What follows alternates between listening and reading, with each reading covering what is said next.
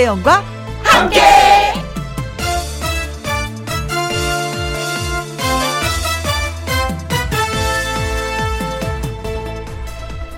오늘의 제목, 매일 집중한다면.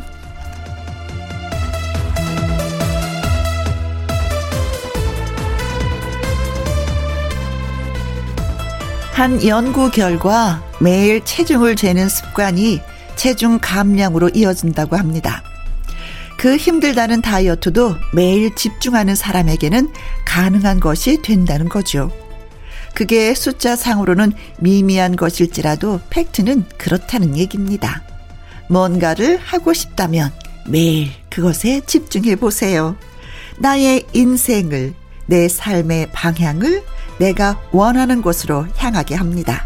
하루하루 말이죠. 자, 김혜영과 함께 출발합니다. KBS 2라디오 매일 오후 2시부터 4시까지 노랑 함께, 김혜영과 함께. 6월 4일 토요일, 오늘의 첫 곡은 성진우의 포기하지 마 였습니다. 잠시 광고 듣고 와서 가수 신성 씨와 사연 창고 문 열도록 하죠.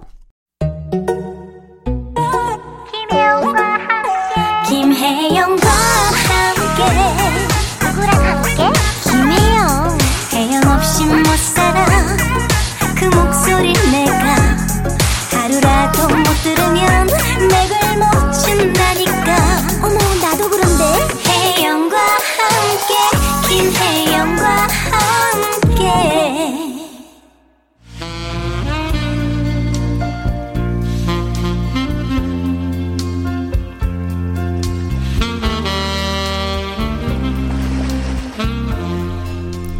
간직하고 계신 사연을 여기에 쫙 풀어주세요. 김혜영과 함께 사연 창고 오픈.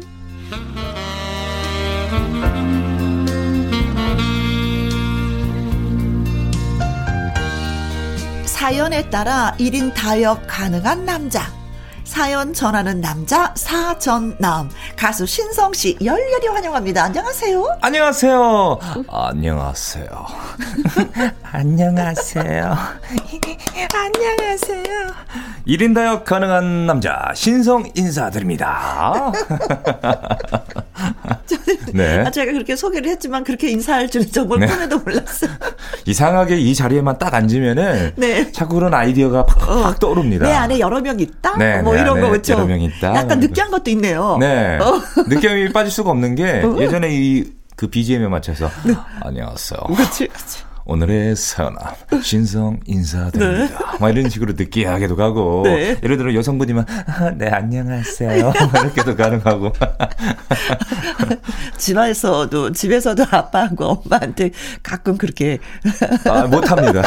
부모님 앞에서는 안 되더라고요. 네, 김혜영과 함께해서만 가능한 그렇습니다. 느끼함. 네. 이 자리에서만 가능한 네. 걸. 네. 아우, 갑자기 콜라 마시고 싶어. 네. 네. 자, 첫 번째 사연 어떤 분이 보내주셨는지 신성 씨가 네. 먼저 소개해 주세요. 네. 첫 번째는요, 김남성님의 사연입니다. 아, 남성분이네요. 아, 네. 잠시만요. 네네, 목소리 가다듬고. 네. 우리 집에 원래 벌금이 있습니다.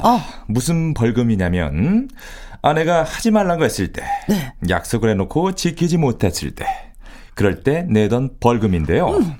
아마 아내가 모르긴 몰라도 그 벌금으로 갖고 싶은 거 여러 샀을 겁니다. 네. 저도 인정하는 게, 제가 좀 말을 좀 안 듣거든요. 네. 이번에도 술 마시고 늦지 말라 했는데 늦었습니다. 네. 남자가 말이야, 사회생활 하다 보면 좀 그럴 수도 있지, 어? 큰 소리 쳤다가 더 상황이 악화될 수 있으므로 바로 그냥 깨긴. 벌금 내려고 준비하는데 아내가 돈은 됐다는 겁니다. 오. 제가 오히려 당황해서, 아니, 왜? 그러고 그랬더니 아내님이 돌연 벌금 제도를 폐지하고 다른 벌칙을 내리겠다고 하시는 겁니다. 하시는 겁니다. 네. 얼었어, 네네. 지금. 바로 반성문 벌칙이었습니다. 차라리 그냥 돈을 내고 말지. 반성문이라니. 진짜, 여보, 내가 진짜 미안해. 내가 또 그러면 그냥 김치가 아니야, 김치가. 어? 앞으로 절대 안 늦을게, 진짜. 한 번만. 진짜, 여보, 한 번만. 정말이야, 한 번만 봐줘. 됐고. 벌금 내는 거 쉽고 간단해서 당신이 정신을 못 차리는 것 같아. 이제 한동안 반성문이야. A4 용지에 가득 채웠었어. 성의 없이 쓰면 알지? 내가 아들도 아니고 학생도 아닌데 반성문이라니. 어이가 없고 화도 났지만 반항도 못하고 네. A4 용지랑 펜을 들고 식탁에 앉았습니다. 딱히 쓸 말도 없는데 그걸 어떻게 꽉 채우냐고요. 글씨도 못 쓰겠고 한 시간도 너무 긴 것 같고 하지 말란 거 해서 미안하고 당신이 얼마나 속상했겠냐. 무조건 내가 죄인이다. 아 그래 미안하다. 똑같은 말만 늘어놓다가 어찌어찌 종이를 채우긴 했습니다. 처음이라 넘어가는데 네. 다음엔 두 장을 받겠다나 뭘 하나. 아 한동안 몸살해야 될 것 같습니다. 요. 이렇게 보내주셨습니다. 사실은 지갑에 네. 돈이 조금 있으신 분들은 돈으로 때우는 게 가장 편해요. 뭐든지. 그래서 안 지키거든요. 아 그렇지. 가장 편한 게 가장 쉬운 게 네. 돈으로 때우는 거거든요. 네. 근데 그 편안함을 안 거야. 아, 그래 맞아요. 돈으로 하면 되지 뭐 네. 그래. 근데 아내가 좀 약간 한 단계 위인 거지. 그렇죠. 안 되겠어. 내가 갖고 싶은 거 다 샀거든 이제는.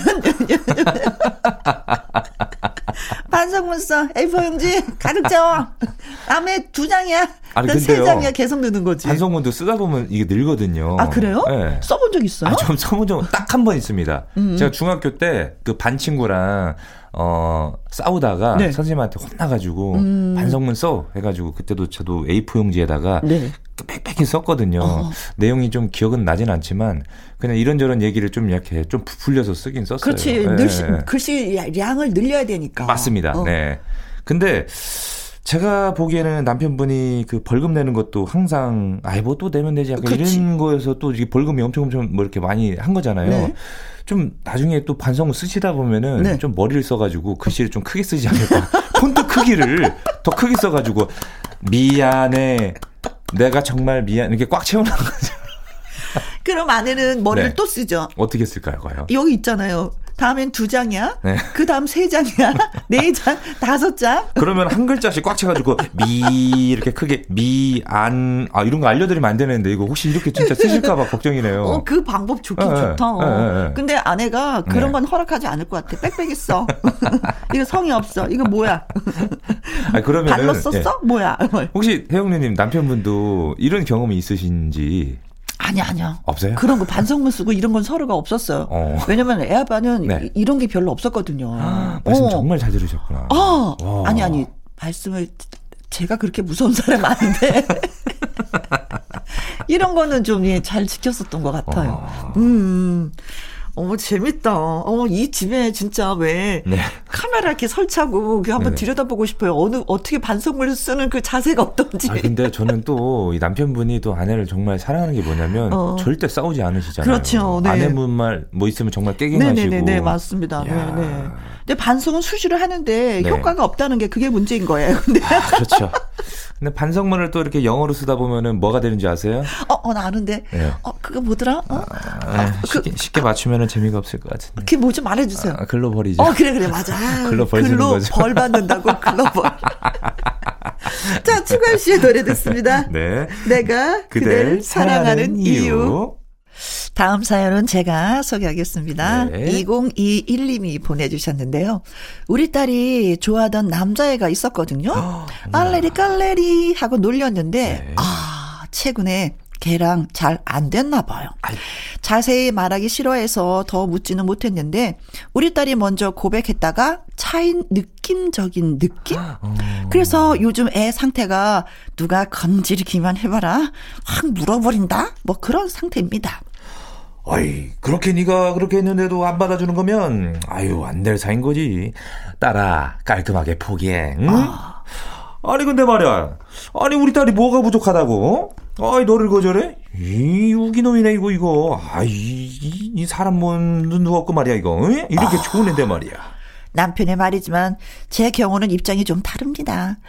고백 거절당했어도 못 있겠으면 한 번 정도는 더 도전을 해봐야 되는 것 아니겠습니까? 물론 그 전에 그 남자애의 마음을 얻기 위해서 작업이 필요하겠지만요. 네. 저도 딸 가진 엄마이다 보니까 아니 우리 딸 마음을 다치게 해? 사연을 보내다 보니 열이 받긴 받는데요. 그래도 노력도 안 해보고 짝사랑에 마음앓이 하는 것보다는 아, 대차게 차이더라도 나 너 좋아한다 이렇게 말해보는 게 더 좋을 것 같기도 합니다. 우리 딸을 거절한 그 남자아이한테 한마디 하겠습니다. 네, 내 딸내미가 얼마나 괜찮은 애인데 너, 야, 너 후회할 거야. 그러니까 아예 놓치기 전에 꽉 붙들어라. 청춘 남녀 부럽습니다. 저는 이제 로맨스도 없는데. 아, 저도 이런 건 진짜 부러워요. 아, 아니, 마지막에, 샤우팅이 좋았어요. 아, 그래요? 혹시 그 소녀 시절 때 이런 경험이 있으신지. 아니, 제가 있는 게 아니라 네. 우리 딸이 있었어요. 아, 진짜요? 아, 어머나. 초등학교 때부터, 초등학교 전학원 머스마를 좋아했는데, 중학생까지 좋아했었어요. 아, 그래서 어떻게 됐을 때, 엄마 한 번 했는데 차였어. 어머, 어떡하니? 근데 얘가 또 고백을 했어. 뭐라고요? 또 차였어. 세 번을 고백했어요. 아, 근데 다 차였어. 진짜요? 근데 애가 쿨해. 엄마, 알고 보니까 여자친구가 있었어. 아니, 그러면 안 되죠. 네. 그래가지고, 또 한 번 얘기하고 막 깔깔대고 웃은 적이 있었는데, 네. 그 아이 아직도 혼자입니다. 30 넘었는데. 아, 예. 아, 예. 얘는 여기 차이고 다니고. 아, 그러다 사람이 단단해져요. 네. 아, 그건 있어요. 네. 이 고백, 그러니까 짝사랑만 하다 끝난 거와, 그리고 또 이렇게 고백해보고 차인 거랑은 이게 네. 틀립니다. 그게 이제 추억이 돼서 막 웃어요. 자기도 얘기해놓고. 오랜만에 뭐 동창회 나가도, 나 옛날 너한테 너 되게 좋아했었다? 약간 이런 추억거리 얘기할 수도 있고. 그럼, 엄마, 그 녀석도 웃기지 않아? 여자친구 있으면 있다고 얘기하는 거지. 하지도 않고 엄마 내가 고백했는데도 그냥 슉 하고 지나가는 거야. 그러게요. 나쁜 녀석. 이래서. 궁시렁궁시렁. 야. 네, 그래도 연애할 수 있는 기회도 있고 로맨스도 만들 수가 있고 부럽긴 부럽습니다. 저도 중학교 때는 좀 대시를 많이 받아봤거든요. 네. 오. 네. 그때는 좀 몸이 좀 꿀렁꿀렁 되던 시절이라서. 네. 근데 지금은 대시를 받아본 적이 슬퍼. 네. 슬퍼. 네네네. 아니, 팬이 되게 많이 있으신 것 같은데 이렇게 저요. 좋아해요. 여유는 아직까지 없군요. 자, 따님이 좋아하는 분이랑 이루어지길 바라는 마음으로 골라본 노래입니다. 정기고와 소유의 노래입니다. 썸. 김희영과 함께 사연 참고 다음 사연은? 네, 다음 사연은 최형식님의 사연입니다. 네. 6살 작은 조카. 코로나 때문에 그간 체육대회 같은 단체 행사를 경험하기가 힘들었죠.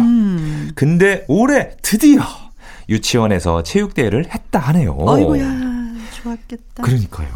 근처 대학교 강당을 빌려 이뤄진 행사. 헌데 아직은 많은 것이 불안한 탓에 예전처럼 가족들이 총동원되어 행사에 참여하지는 못하는 상황이었죠. 최소한의 인원만 모이게끔 하기 위해서요. 손주의 체육대회에 가보지 못했다는 소식을 들으시고 부모님이 엄청 서운해하셨습니다. 근데 그 실망스러운 표정을 조카가 기억하고 있었던 걸까요? 체육대회를 마치고 할머니, 할아버지에게 한달음 달려온 조카의 손에 쥐어져 있던 비닐봉지. 그 안에는 음료수, 과일, 그리고 과자가 하나 가득 들어있더군요. 제가 물었습니다. 아니... 뛰어놀고 배고팠을 텐데 왜 먹지 않고 이걸 가져왔어? 나는 먹을 만큼 다 먹었고 선생님한테 내가 부탁했어요. 할머니, 할아버지 과자 더 드리고 싶으니까 더 달라고 했어요. 아이고 녀석.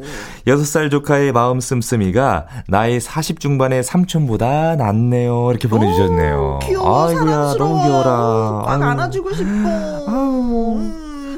그래요. 예전 같지 않아서 진짜 옛날에는 유치원에서 뭐 한다 그러면 할머니, 할아버지부터 총 동원이 돼서 그냥 응원하고 깔깔깔깔 웃고 그런 모습이었는데 그나마 그래도 이제는 체육대회도 하는군요. 아니, 그 코로나 시국이 이제 3년 넘게 이렇게 이어지다 보니까 뭐 학교 축제는 물론이고 해서 뭐 체육대회니 뭐니 이런 게 아예 없던 거예요. 그렇죠. 그러다 보니까 수학여행도 없고. 예, 저희 조카들도 초등학생인데도 단 한 번도 그런 게 없다 보니까 지금 최근 들어서 이런 행사가 시작됐다고 그러더라고요. 그렇죠. 네. 으쌰으쌰 기분은 참 좋았는데 할머니, 할아버지가 못 가서 그 순간의 그 표정을 읽었구나. 아, 그럼요. 야, 6살인데 진짜 센스 만점이다. 영특합니다. 네. 제가 봤을 때는 이 조카가 네. 정말 영특한 게 뭐냐면 이런 걸 딱 챙겨다 주면은 할아버지 할머니가 그냥 계시겠어요. 그렇지. 아이고 우리 손자 예쁘다 하면서 여기 쌈짓돈 바로 나오죠. 아, 나도 그 생각을 네. 못했는데 네. 신성 씨가 영특한 것 같아요. 아니 근데 사회생활은 네. 잘할 네. 것 같아요. 사람들의 표정을 읽는다는 그 자체가 참 중요한 야. 건데 사회생활 진짜 잘하겠어요. 네, 삼촌보다 잘할 것 같아. 네, 아우 진짜 뭐 그 있잖아요. 그 성공한 사람은 그 네. 잘할 때 떡잎부터 알아본다고. 그렇지. 그렇지. 네. 네, 맞습니다. 네. 네. 아우, 정말 사업화도 잘할 것 같아요. 맞아요. 네, 네, 네. 제가 그 얘기예요. 네, 사회성이 뛰어나다는 건데. 네, 네. 자, 그래서 할머니 할아버지가 에너지가 뿜뿜이었을 것 같습니다. 네. 마이티 마우스와 윤은혜의 노래 들려드릴게요. 에너지. 이번 사연은 5711님이 보내주셨습니다. 네네. 두 분은 스트레스를 받거나 긴장되는 일이 있거나 고민이 있을 때 어떻게 하세요? 제 경우에는요, 그런 좋지 않은 것들이 전부 몸으로 오는 사람입니다. 직격탄을 맞아요. 머리가 너무 아파도 약도 안 듣고 밥을 먹어도 소화도 잘 안 되고 잠을 자도 개운치가 않고 근데 걱정은 마세요. 병원이랑 친구 먹어도 되겠다. 그런 소리 들을 만큼 자주 갑니다. 병원을 가면 돌아오는 답은 매번 정해져 있습니다. 스트레스입니다. 근데 남편은 그런 제가 답답한가 봅니다. 끙끙대는 걸 보더니 저에게 마음을 편히 가지고 너그럽게 천천히 다 잘 될 거다 이런 자세로 살아보라고 하는데 울컥했습니다. 저라고 그걸 모르겠냐고요.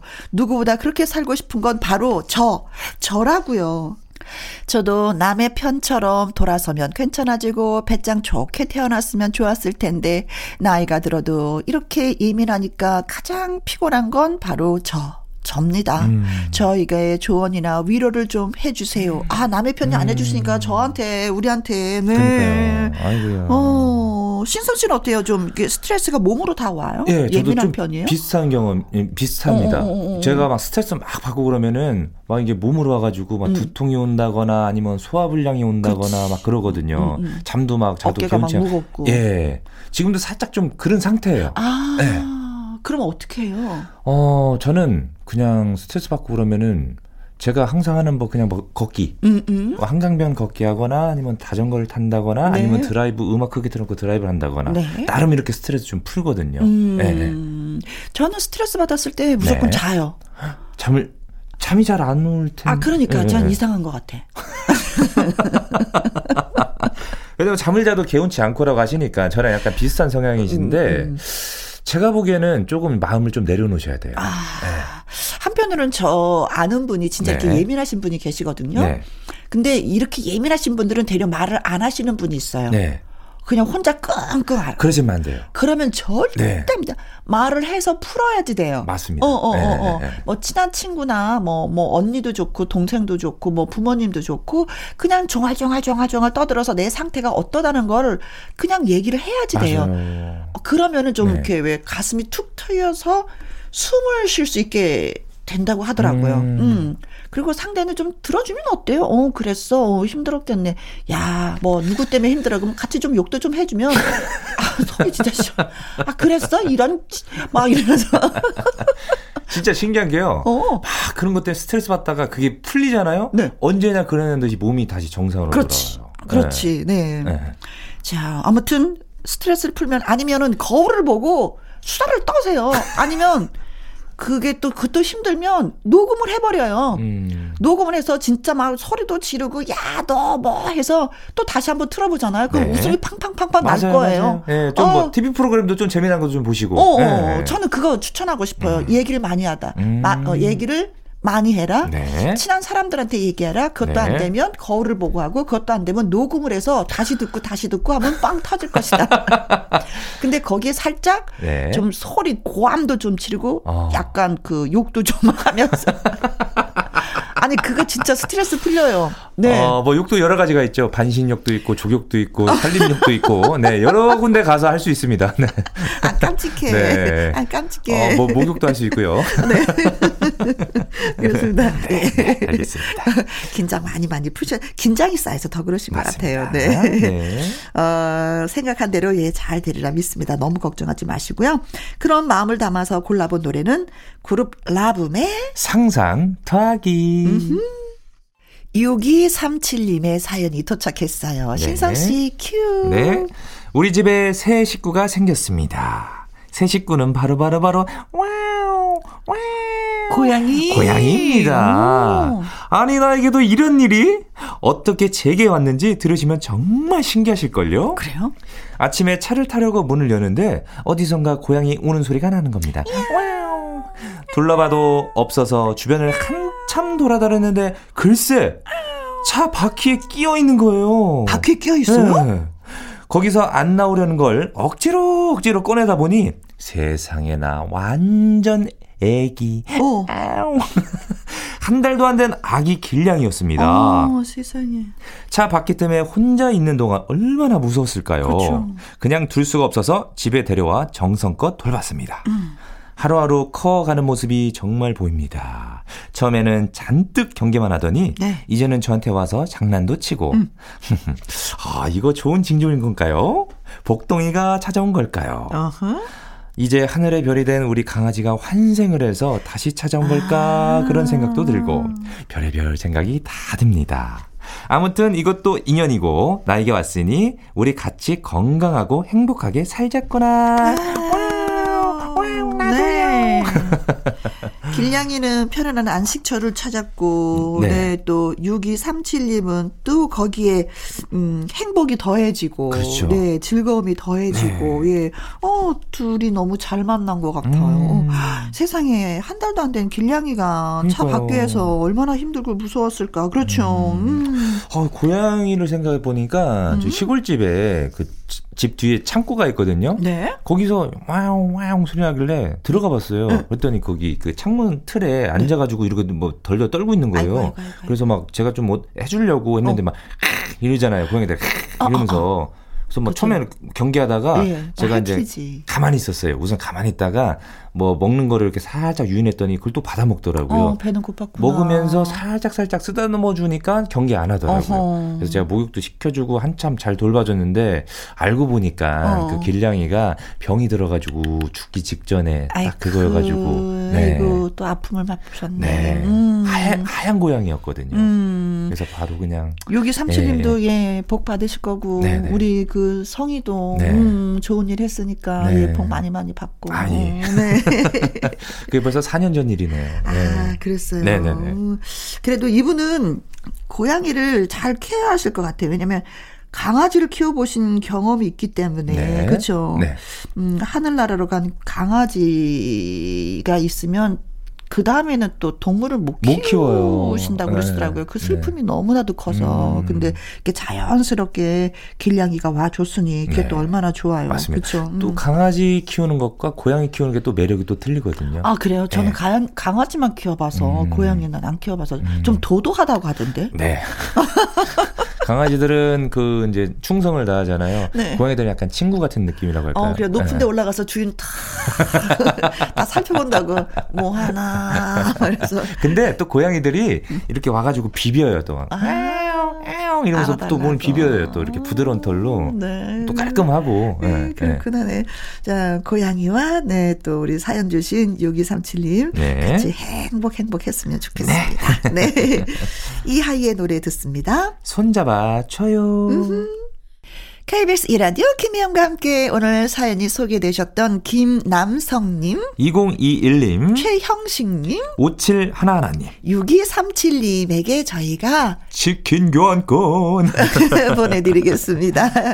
신성씨의 사랑의 금메달 이 노래 듣고 잠시 후 연예계 팩트체크 강유론 기자님과 돌아오도록 하겠습니다. 신성씨 너무 네. 고마웠어요. 다음 주에도 아주 알찬 사연 들고 오겠습니다. 네 바이바이. 네.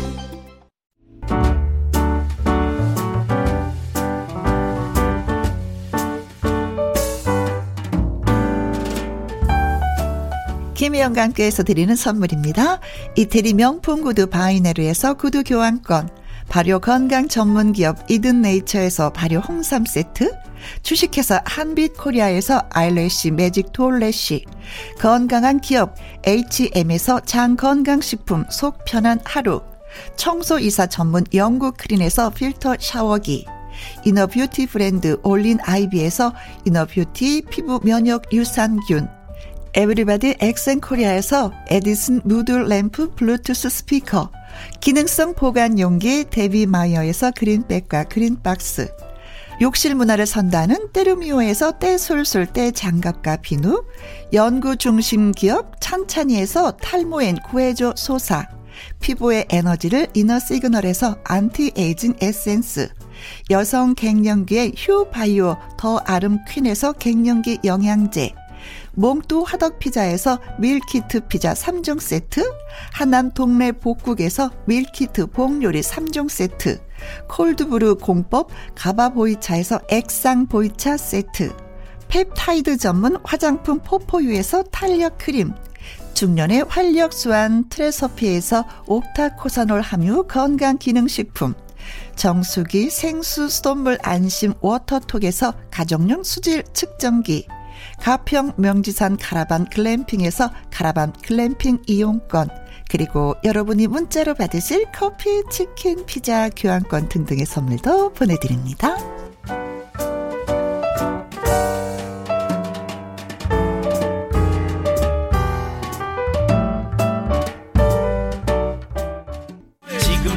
슛 들어갑니다. 영화 한 편 찍으시죠. 엔딩에 키스신 있다 참고하시죠. 애청자 여러분께 연예계 핵심 소식만 쏙쏙 골라 전달해 드립니다. 연예계 팩트 체크. 코미디까지 다 해 강규롱 더 팩트 대중문화 기자 나오셨습니다. 안녕하세요. 네, 안녕하십니까. 네, 따끈따끈한 소식을 콕콕 집어서 갖고 오셨어요. 오늘 보니까. 아하, 네. 네. 뒷얘기들도 궁금하고 했었는데, 예, 오늘 좀 귀담아 들어보도록 하겠습니다. 강규롱 기자의 연예계 팩트체크 처음 이야기 나눠볼 주제는, 저희도 김호중 씨, 네. 모시고 싶은 분 중에 한 분. 그렇죠. 네. 네, 김호중 씨. 김호중 씨가 벌써 뭐 본인은 뭐 한참 지루했겠지만 네. 이제 6월 9일이면은 네. 네. 소집 해제, 그러니까 군 의무 복무를 그러니까 이제 마치는 거죠. 네, 근데 사실은 뭐 전에도 김호중 씨가 그 공익 근무를 사회 복무요원을 할 때도 얘기를 했지만 네. 군백기가 없어요, 김호중 씨는. 맞아요. 네. 네. 영화가 또 그랬죠. 개봉이 됐었고 그 영화가 이제 그 콘서트하는 장면을 편집해서 했는데도 그것도 굉장히 많은 네. 관객이 들었고 또 사진전도 했고요. 해서 또 그것도 또 네. 진짜 뭐 대박이 그렇죠. 났었고. 그러니까 이제 그 사진전 같은 경우는 국방 의무 기간에는 못 하게 돼 있기 때문에 네. 그 이전에 했었던 여러 그렇죠. 가지 팬미팅 장면들 네. 사진을 팬들이 중심이 돼서 이렇게 전시를 했는데 그게 네. 엄청나게 호응이 많았고요. 그렇고요. 또 군대 가기 전에 만든 또 노래가 음반도 대박이 53만 장이 아마 당시에 팔렸죠. 네. 정말 대단했습니다. 그래서 그렇게 팬심이 많기 때문에 네. 또 이렇게 다시 돌아온다는 소식에 또 관심이 많습니다. 네. 네. 아니 군 입대하면은 살짝 왜 그거에 팬 인심이 좀 줄어드는 식는 그런 게 있잖아요. 네네네. 근데 군 생활을 하는데도 보면은 팬카페 회원수는 계속해서 늘었어요. 네. 그러니까 팬덤이 네. 절대 줄어들지 않는 거죠. 군백기에도. 그러니까 지금 뭐 딱 누구랑 비교하기는 좀 그렇지만 네. 어쨌든 트로트 오디션 통해서 2명의 스타가 탄생했습니다. 네. 물론 뭐 그 규모로 따지면은 뭐 숫자를 더 늘려 잡을 수도 있지만 확실한 팬덤을 가진 네. 스타 임영웅 씨하고 김호중 뭐 둘은 장르가 다르기 때문에 라이벌은 물론 아니지만 네. 어쨌든 확실하게 양쪽 다 팬덤을 가지고 있다. 이 점에서는 어떤 매력이 있어서 이렇게 많은 분들이 이렇게 사랑을 해 주실까요? 김호중 씨 매력이라면 같은 트로트를 오디션을 했지만 네. 김호중 씨는 성악을 했기 때문에 네, 차별화되긴 했었어요. 그렇습니다. 확실하게 다르죠. 같은 트로트 곡을 불러도 그런 어떤 그 성량이라든가 네. 목소리에 좀 그 일반 꺾기라든가 이런 차원이 아니라 네. 성악에 연결되어 있는 그런 노래들은 묵직함. 그렇죠. 그거는 정말 타의 추종을 불허하고요. 네. 그런 확실한 차별화 때문에 팬들이 좋아하지 않나. 그리고 또 힘들게 성장을 하면서도 선한. 맞아요. 네. 어린 시절 굉장히 힘들게 네. 할머니 밑에서 이렇게 자랐지만 네. 구김살 없이 잘 네. 청년으로 자랐다는 분하고요. 네. 또 오뚜기처럼 정말 그 어려운 가운데서 스타로 탄생하는 그런 과정들이 네. 굉장히 극적으로 이렇게 비춰지는 네. 부분도 있습니다. 그렇습니다. 6월 9일 날 소집 해제가 되면서 아니 이게 스케줄을 보니까 네. 네. 어마어마해요. 바로 이틀 뒤에 콘서트 평화 콘서트를 해요. 철원에 사는 네. 이 콘서트에 참여를 하고 또 6월 19일 날 드림 콘서트라고 있습니다. 네. 연예 제작자 협회라고 가요계에서 굉장히 유명한 행사 중에 하나인데 네. 코로나 때문에 한 3년간 쉬었어요. 또 원래는 아이돌 중심으로 많이 했고 또 트로트 가수는 한두 명만 끼워서 이렇게 하나로 했다가 올해부터 뭐 남진 선배님 예, 올해부터는 같이. 아이돌과 트로트를 분리를 했어요. 그래서 이틀간에 걸쳐서 하는데 네. 이번에는 참석자들이 이제 굉장히 많습니다. 말씀하신 남진 씨를 비롯해서 네. 서른도 진성, 김용임, 한혜진, 송가인, 또 네. 지금 김호중 씨, 뭐 박군, 뭐 양지은, 홍지은, 뭐 영기, 뭐 굉장히 많아요. 네. 그러니까 트로트 장르만으로도 충분히 네. 대중성이 있다고 지금 판단이 그렇습니다. 되는 거죠. 그리고 정말 또 반가운 소식은 네. 안드레아 보첼리. 네네. 네. 이탈리아. 네. 네. 이 공연을 같이 한다고 해서. 네. 7월 달에 이제 이탈리아 유명 파파라 가수죠. 네. 안드레아 보첼리하고 컬러레이션을 하는데 네. 이 또한 군백기 전에 벌써 1년 전에 이런 스케줄들이. 아, 그런 거예요? 맞습니다. 1년 전부터 이미 이렇게 조율이 됐고요. 네. 이제 뭐 지금 이제 소집 해제되는 순간에 그런 뭐 세부적인 실무를 또 조율 거쳐서 7월 달에 네. 하는 걸로 이렇게 돼 있습니다. 그럼 이탈리아에서 공연을 하는 건가요? 네네 맞아요. 네. 진짜 뭐 안드레아 보첼리 하면은 세계적인 네. 그렇죠. 아티스트로 파페라 가수죠. 네. 네. 그렇습니다. 멋진 성장 또 더 기대가 되기도 해요. 네, 네. 굉장히 네. 기다린 사람도 많을 것 같아요. 네. 네. 그리고 이 방송을 네. 김호중 씨가 들어줬으면 참 좋겠네요.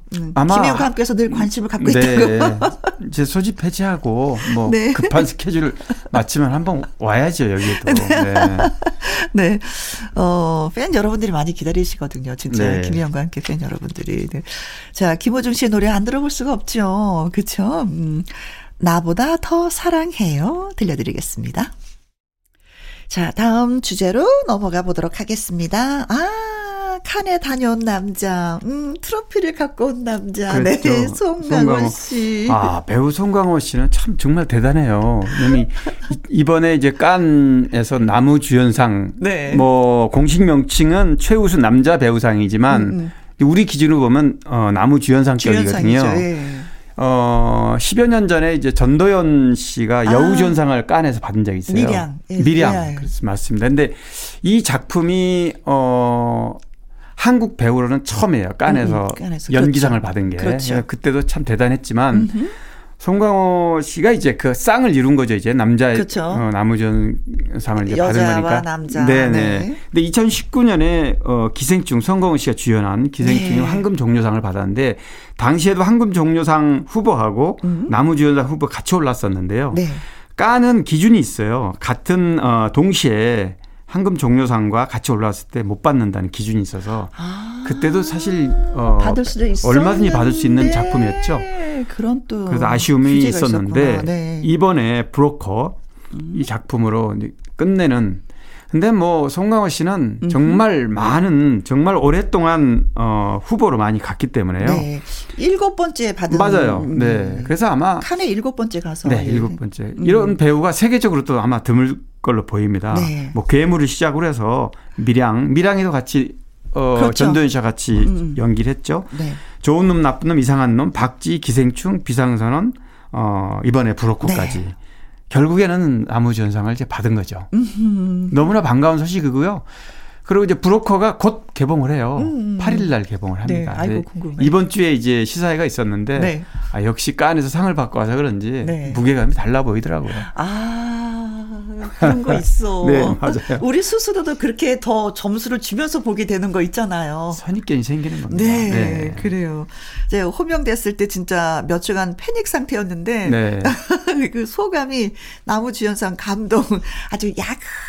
야금 느끼고 싶다는 그 말이 저는 송강호 씨 나온 멘트였다라는 생각이 들더라고요. 네. 한꺼번에 확 느끼지 말고 진짜 야금 그러게 말이에요. 네, 느끼시기 바라겠습니다. 예, 정말 여러 가지 의미가 많지만 네. 어쨌든 송강호 씨는 확실한 네. 뭐 한류 스타로 자리매김했고 전 세계 영화인들이 대한민국 하면 아마 송강호 씨를 꼽을 정도로 네. 이제 그런 대단한 배우가 된 것 같습니다. 아, 대한민국이 진짜 문화 쪽으로 예술 쪽으로 진짜 많이 그렇죠? 네. 세계인들의 어깨에 나란히 설 만큼의 성장을 했다는 게 정말 뿌듯하고 어떤 면에서는 전 이런 생각해. 대한민국이 진짜 잘 될려나 봐. 뭐 아, 이미 뭐, 이런 생각을 막 네. 축구도 그렇고, 네. 예, 팝도 그렇고, 그렇죠. 예, K-팝, K-무비, 네, K-드라마, 뭐 어쨌든 한류 말씀하신 네. 한류로 따지면 정말 할리우드가 부럽지 않을 네. 할리우드가 이제 정말 긴장하는 네. 그런 상황이 됐다고 봐야죠. 그렇습니다. 다시 한번 예. 박수를 네. 개인적으로 또 쳐드리면서 브로커에 함께 출연한 배우이자 가수죠. 이 감독이 아이유 씨의 노래를 듣고 싶어서 아이를 안고 자장가 부르는 노래를 넣었다고 하더라고요. 네네네. 아이유의 노래를 들어보도록 하겠습니다. 라일락. 강유령 기자의 연예계 팩트체크. 이번에 나눠볼 주제는 응애예요. 네. 네. 아, 진짜 기쁜 소식이네요. 그렇죠. 예, 박신혜 씨와 최태준 씨. 최태준 네. 부부죠. 연기자 부부인데, 박신혜 씨는, 진짜 뭐라 그럴까요? 중학교부터 이제 아역으로 활동을 했는데, 네. 뭐 지금은 이제 나이가 30 이제 조금 넘었고요.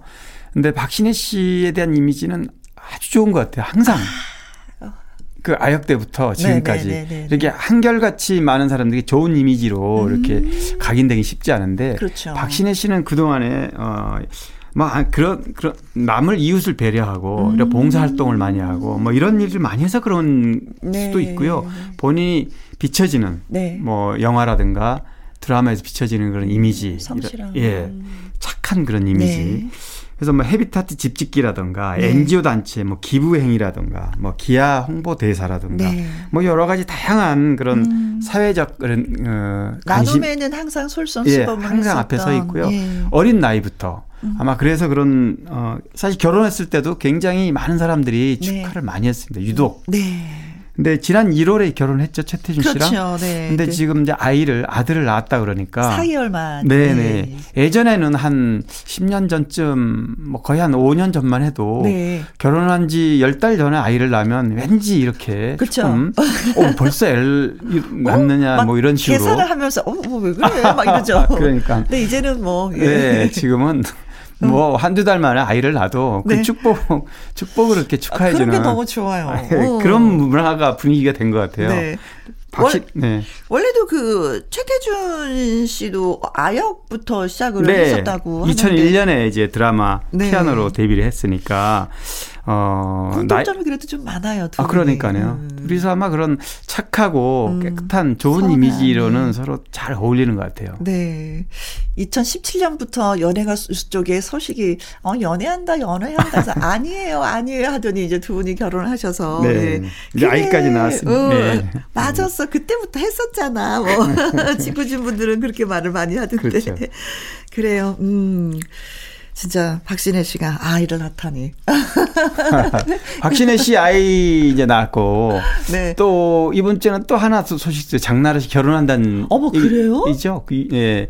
그래서 장나라 씨가 장나라 씨도 나이가 이제 꽉 찼어요. 장나라 네. 씨는. 아니 진짜 장나라 씨는 언제 가나 가야 될 텐데. 궁금했죠. 네, 그게 궁금했는데 네. 드디어 가는군요. 그렇죠. 장나라 씨가 가수로 연기자로 활동을 했기 때문에 근데 이제 40세 꽉 찼어요. 아. 네.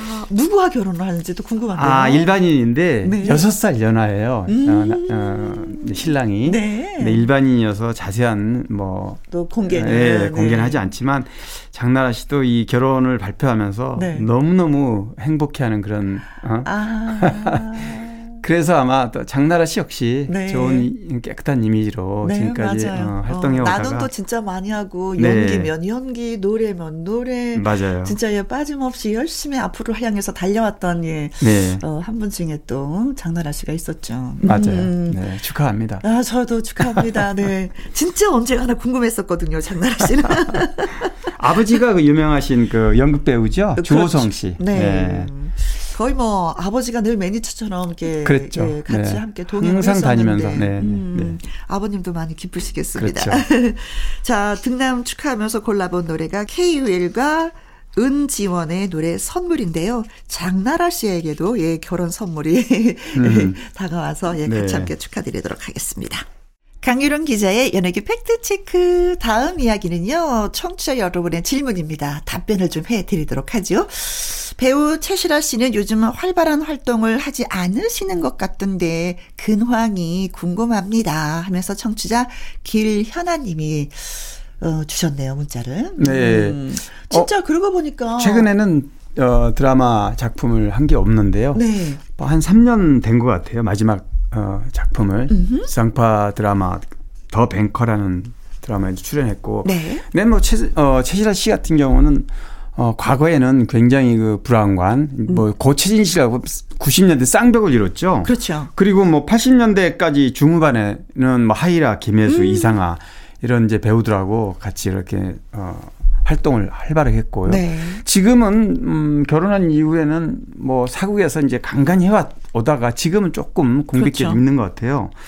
원래 하이라 씨, 채시라 씨는 네. 채시라 씨가 이제 데뷔는 82년도 했지만 저는 채시라 씨 하면은요 제일 먼저 기억이 나는 게 초콜릿이에요.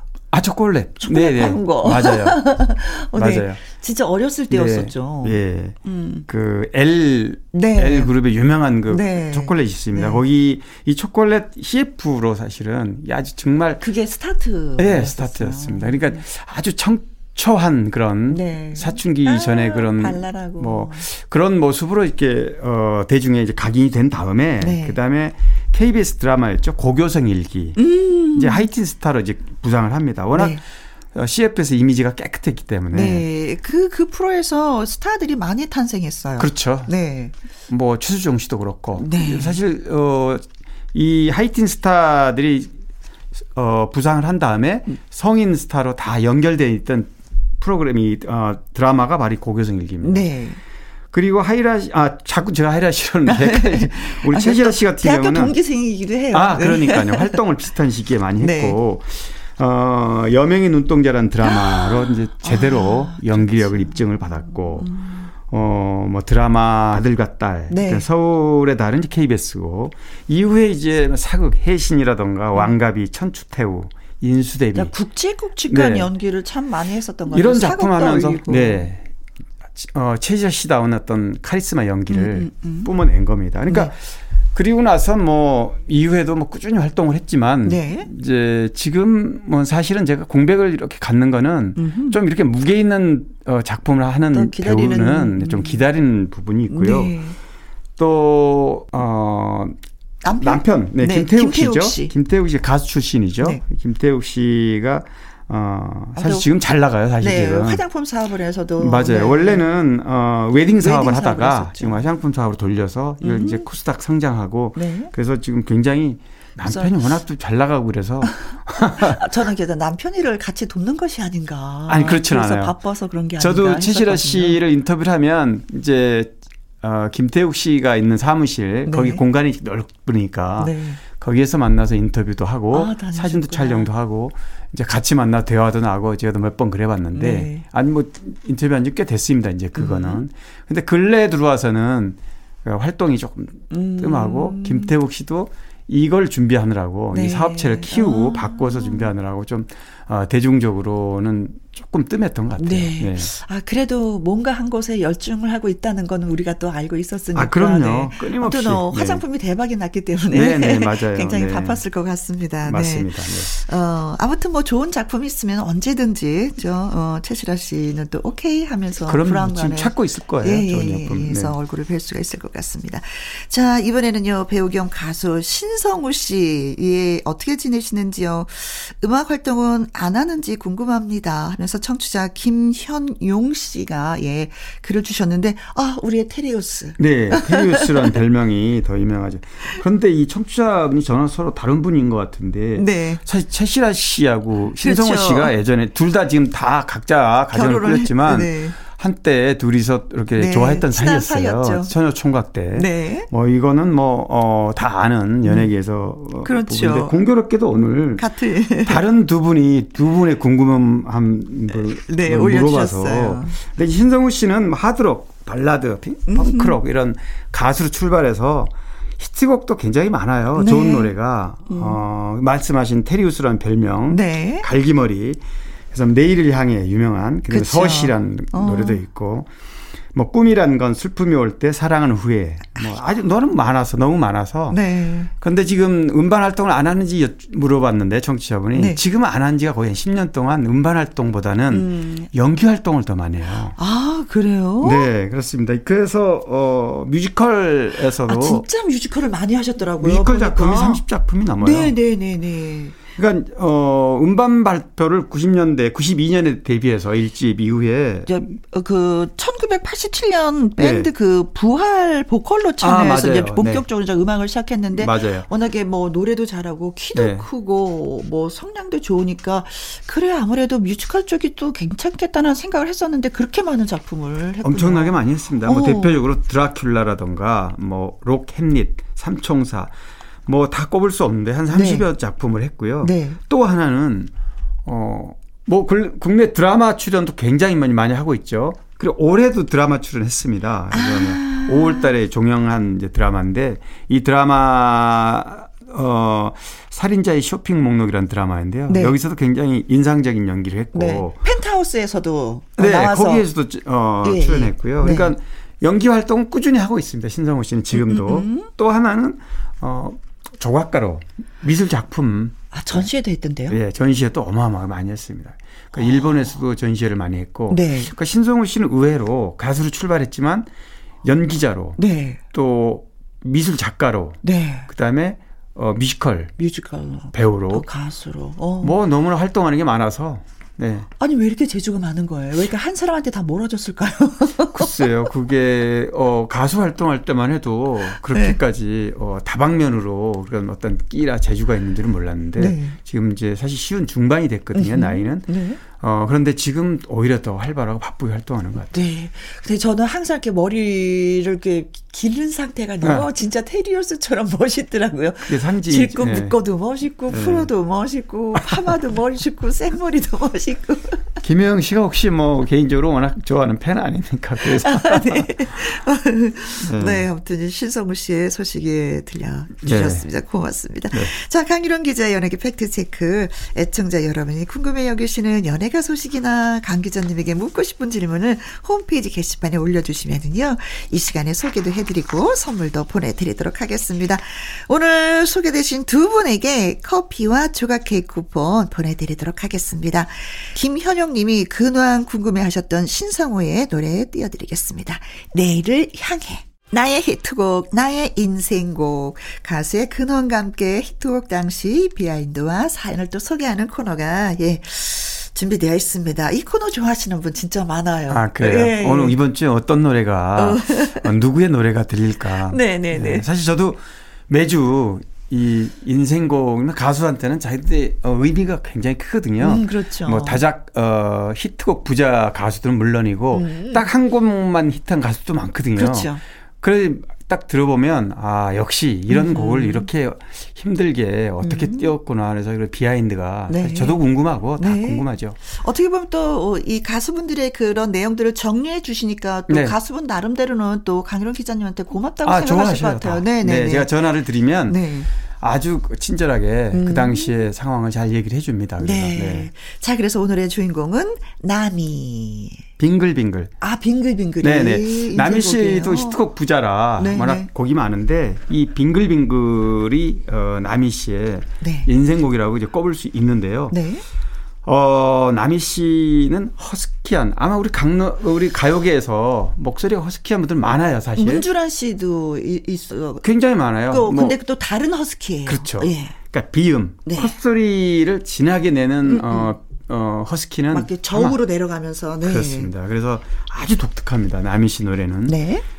나미 씨는 어려서부터 아주 어려서부터 음악적 저지를 보였고요. 네. 사실 나미 씨가 보니까. 초등학교 때 네. 이미자 씨의 엘레지의 여왕이란 영화 당시에는 뭐 히트를 크게 하면 영화로 만드는 그런 분위기였거든요. 그쵸. 윤복 씨의 미니 아가씨 미니시커트를 히트시켰던 네. 국내에 소개한 분인 윤복희 씨인데 네. 윤복희 씨의 영화 미니 아가씨 이 두 작품에 아역으로 출연했어요. 윤복희 이미자 역할로.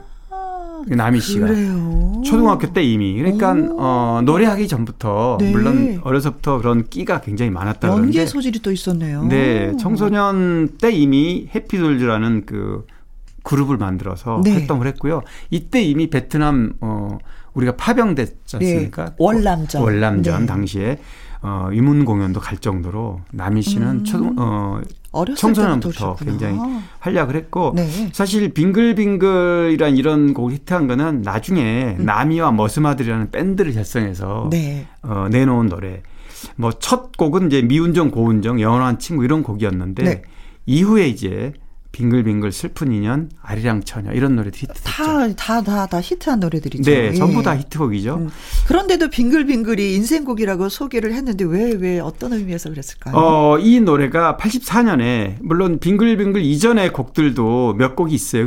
그건 다 빙글빙글이 히트한 다음에 자연스럽게 히트가 된 거지. 그렇구나. 첫 히트는 빙글빙글이에요. 나미 씨의 존재를 알려준 네. 노래는. 그리고 솔로로 밴드에서 솔로로 데뷔해서 첫 히트곡이고 네. 본인한테는 이 노래가 상승세를 타고 당시에 한국 최고 히트곡으로 또 외국인들이 가장 좋아하는 곡으로 이 빙글빙글이 선정이 됐기 때문에 나미 씨한테 잊을 수 없는 곡이죠.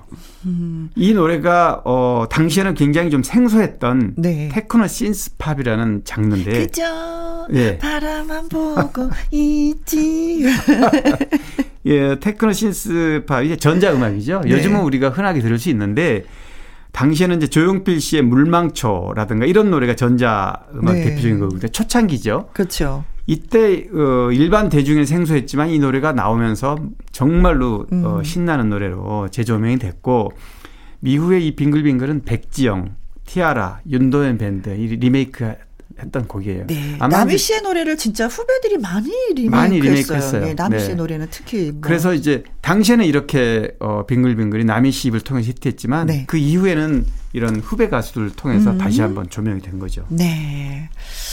아, 그래요. 진짜. 근데 요즘에는 또 남해 씨의 얼굴은 이제 뵐 수가 없고 네네. 아드님, 장남이죠. 최정철. 네. 네 가수로 활동하고 있고 네. 오디션 프로에도 나와서 노래도 불렀고 그랬는데. 네, 그때 저 봤어요. 아, 그래요? 네. 엄마는 남해 씨도 다시 복귀하고 싶다는 얘기를 많이 한다고 그래요. 가요계에서. 아, 네. 근데 이제 아마 제가 보기에는 네. 곧 나오지 않을까. 조금만 기다리면 나올 것 같습니다. 네, 저도 만나 뵙고 싶네요, 네네. 진짜. 네. 자, 강일원 기자님, 예, 다음 주에 우리 또 만나기를 약속하면서 바이바이 해야 되겠어요. 네. 고맙습니다. 아이고, 수고하셨습니다. 네, 예, 덕분에 나미 씨의 빙글빙글 또 듣게 됐네요. 네, 한번 고맙습니다. 들어보시죠. 네, 네, 고맙습니다.